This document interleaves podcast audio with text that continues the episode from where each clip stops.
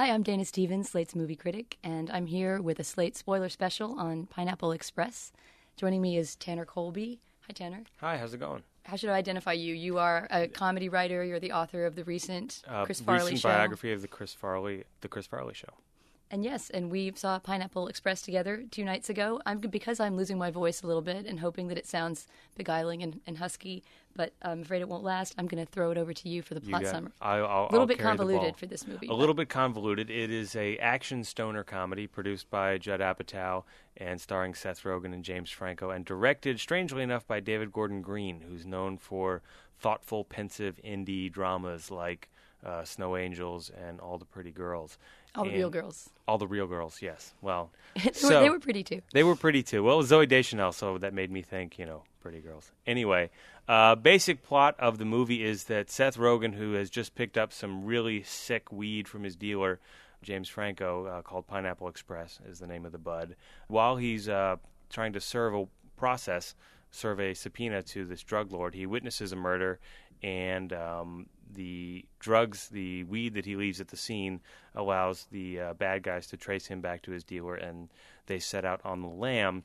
And what makes this sort of unique uh, and, and new in the in the realm of stoner comedies is that the heart of it is less just about the wacky antics of getting high, but more about this relationship between the user and the dealer, which is fertile ground, I think, for comedy. Yeah, I was going to say, in terms of you know what what place this occupies in the annals of stoner comedy, and we can get to that and some of the precedents in a minute. But I, I found that that little bit of anxiety introduced by the fact that these buddies are not really buddies at the beginning, nor are they enemies in the sort of classic cop tradition, right, of the two partners who can't stand each other but come to right. love each other. Rather, they're a drug dealer and his client, which is this sort of faux friendship relationship. Yeah, it's a, it's a transactional relationship that you make friendly just out of social necessity, but you really don't necessarily care for this other person. And there's a wonderful scene before the action plot even kicks in at the beginning, a very, I mean, sort of narratively static but very funny scene in which Rogen is sort of trapped in James Franco's apartment. He comes to get his, his bud, he gets the Pineapple Express, and then because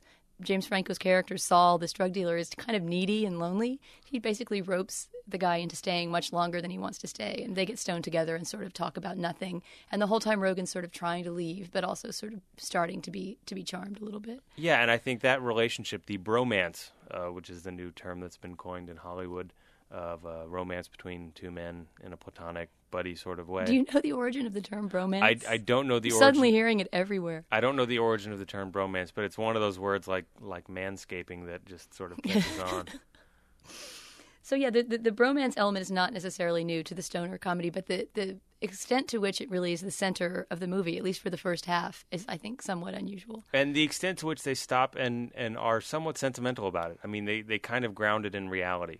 Oh, do you want to talk about the Butch Cassidy moment that we both love so much? Well, yeah, there's there's a moment after they're on the lam, the two of them are uh, in the woods and they're trying to hitchhike out to get a ride because they've slept for the night in his car and killed the battery, and they're both just high as kites, and they have this sort of musical montage scene, and it reminded me a lot of Butch Cassidy and Sundance Kid, where Paul Newman and Katharine Ross are riding, riding around on the bicycle the together.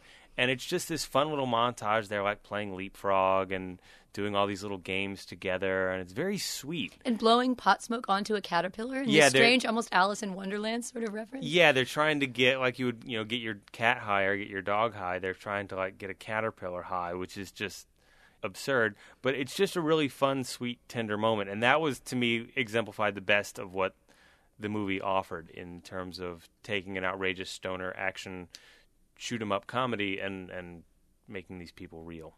You were going to say talk about where where you think it falls in the in the great ranks of, of stoner comedies. Well, I, I'm not necessarily a stoner comedy expert. I would definitely say that the Big Lebowski sort of stands unmatched in its its being, you know, sort of the Citizen Kane of stoner comedies. That movie just took, you know, with the dude and and and Walter and uh, the adventure they go on. That movie just exists on a whole other level. And I actually didn't care for it the first time I saw it, but it's one of those movies. Every time you see it, and I've seen it maybe twenty times now, you just realize how brilliant it is. Uh, so this one certainly doesn't dethrone that, but it definitely I think offers more, or as sort of an evolution of the genre from from Cheech and Chong and and Half Baked and uh, movies that are funny if you're stoned, and the people who are making them are stoned, and therefore they think that the pot humor in them is really really funny. In this one, I think it's a stoner comedy where the humor doesn't necessarily derive from the fact of being high. Well, Apatow has said in interviews that you know a long time ago, before this movie was ever really conceived or written, he just sort of thought, what would it be like in an action movie if the action heroes were stoned the whole time? That that was sort of the base gag that the whole thing grew out of. Right, and I think it's really smart because most action movies and chase movies rely on a series of really sort of stupid and illogical and incoherent mistakes on the part of the protagonist. And here, all of those mistakes make sense because these guys are stoned out of their minds. Right. The problem for me is that unfortunately, I just didn't think the movie was tightly scripted and the action was sort of woven coherently enough with the the bromance and the stoner plot that that we really see why they're making all those mistakes. I mean, it certainly is, is motivated by the fact that you know they're these dumb fuck ups who are high all the time. Right. But you don't sort of see how step by step they get themselves into this total mess. I want to go back and talk about the performances at the end, but let's talk about the mess they do get themselves into because I mean, if part one of this movie, which to me is the charming part and the part that works, is you know Right. the romantic bromance of the two sort of sweet souled stoners. Part two is this almost Tarantino esque, really over the top, Action. um, gory and violent action movie. Right, and I, I think the whole point of a stoner comedy is that the plot isn't supposed to matter, and the plot doesn't really matter here, and yet they've completely overplotted it. Uh, you've got Two uh, sets of villains for You've one got thing. two sets of villains. Uh, you've got the bad guys, Gary Cole and Rosie Perez, who were involved in the murder in the beginning. They're at war with a Chinese drug gang, and you've got They're at least Korean, actually. Korean, sure. You've got like at least a dozen Korean bad guys of various stripes who are after the other drug gang, and then you've Who got are all just sort of undifferentiated, you know, total yellow peril stereotypes from some right, chop right. movie. Yeah, they they're, they're not developed at all. Then you have uh, Rogen's girlfriend and her parents in this whole subplot that's just sort of dropped halfway through the movie. Oh yeah, we forgot to mention that that Seth Rogen is going out with a girl who's still in high school, even though his character is supposed to be 26. That's a little bit of a creepy element in the movie. Yeah, I think that was I chalked that up as a misfire. It's supposed to like represent the fact that Rogen's character is a loser, that he's dating a, a, a girl who's still in high school, but it comes off more as just sort of incongruous and creepy. I think. The girl is also dropped from the movie. I mean, as long as we're spoiling, the girl disappears from the movie in this completely non-committal way. It's it's a very odd end to that story. Obviously, this movie is not really interested in any story Realism. involving women, but Right, you know, women women are pretty irrelevant, and I gotta say, looking back on my high school years, all the girls that I knew from high school who were dating the skeezy twenty five year old guy, they didn't look like her. she was like standard Hollywood blonde, attractive, and most of the girls that I know who went down that road in high school, they were attractive, but in sort of like the the slutty, trashy kind of way. yeah, you need to know what's going to motivate a high school girl to go out with this sort of schlubby, unambitious Seth process Rogen. server Yeah. who's stoned all day long. Yeah, and she should have been much more. I, I can't think of an actress off the top of my head that I would insult by tarring with that brush, but she needed to be a little more trashy. I think. Skis it up. Yeah. Then it would have been re- that that would have been re- keeping it realistic because James Franco's character was brilliant, and Danny McBride, who played one of the other drug dealers, a guy named Red, who uh, sort of just moves the plot along. Those were both brilliantly trashy guys, I think, and uh, the girlfriend in that regard was just thoroughly underdeveloped. I mean, I would make the more general obs- observation that Apatow's movies tend to do exactly that to have really carefully differentiated comic types among the men. Knocked Up, I think, had the same thing, and a somewhat generic vision of women, even when he's trying to tell the women's stories as he does in Knocked Up more than here. Yeah. So, did you think we may disagree on this when we're ta- but talking about stuff that doesn't work? Did you find the violence of the final climactic, very long and, and confusing action sequence as disproportionate to the tone of the movie as I did? I just I felt kind of grossed out by the fact that suddenly we were kind of watching guts flying everywhere. Yeah, it was too Not that I mind guts for guts' sake, but it just didn't go with the movie. to me the volume of it and the protracted nature of, of the battle scene there's like five different climaxes in the battle scene to me that was more of a problem than than the goriness if you just had a very very small circumscribed circumscribed amount of gore uh, i think that might have worked better There just there was a weird combination of you know an Apatovian desire to sort of be warm and sweet and let everybody be a real character, which is something that is really nice about his comedies, right? Um, even the sort of side characters always get their say, and there's a there's a great little small part here of a of a thug, one of the sort of uh, henchmen for for Gary Cole, who's played by Craig Robinson, who also you pointed out played a similar role as uh, the bouncer in, in Knocked Up. Right. A The guy who's sort of on the sidelines and who initially comes off as sort of a bad guy, right? And and then who gets his say and is actually sort of a sweet-souled person whose feelings are very easily hurt. So so this guy who the movie spent you know a fair amount of time. I mean, every one of his his, his scenes, he gets at least a couple lines that make us like him. Meets this ignominious end where Right. he's he's bashed to death by the Daewoo car belonging to Danny McBride. Yeah, that was that was that was incongruous. We didn't. And there's to a kind of horrible shot of him that's supposed to be comic that I found really sad, where he's all mushed under the car.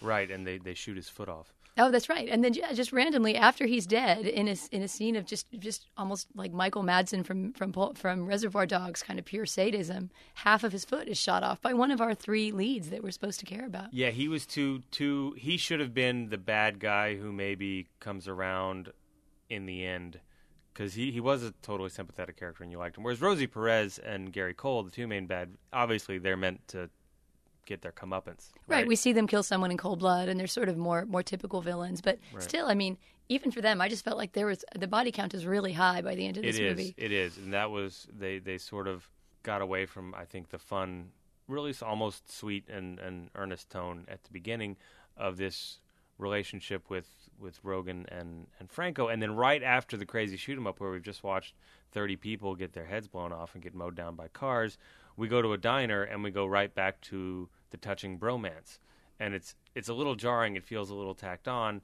but at least we're glad that they got back to what was good about the movie to, to finish it out. Yeah, and I mean, uh, you know, so we can kind of finish it out on what's good about the movie. I mean, I think we would both walk out saying, "Yes, I'd recommend this movie to friends." right? I would recommend this movie to friends, and also just given where we are this summer, so far the big comedies this summer have been Love Guru and Get Smart, neither of which really were Given good. that Love Guru is the only other movie we had seen together up until the point that we saw this one, I would say there was at least a 500% increase in quality just right there. yeah, eh, but just if you're looking for a comedy this summer, this one suffices certainly. Yeah, and, and even that loose, sloppy structure of the action plot not really making sense, it can all sort of be forgiven. It's all sort of part of the, the, the, the stoner fun to be had. This is not the kind of movie that needs to be super, super tight. Exactly. All right, well, thanks a lot for seeing the movie with me, Tanner, and got it. uh, thanks for coming in for this Slate spoiler special. All right. For Slate.com, I'm Dana Stevens. Okay, round two. Name something that's not boring. A laundry? Ooh, a book club. Computer solitaire, huh? Oh, sorry, we were looking for Chumba Casino. That's right. ChumbaCasino.com has over 100 casino style games. Join today and play for free for your chance to redeem some serious prizes. ChumbaCasino.com. No purchase necessary. Where prohibited by law. 18 plus terms and conditions apply. See website for details.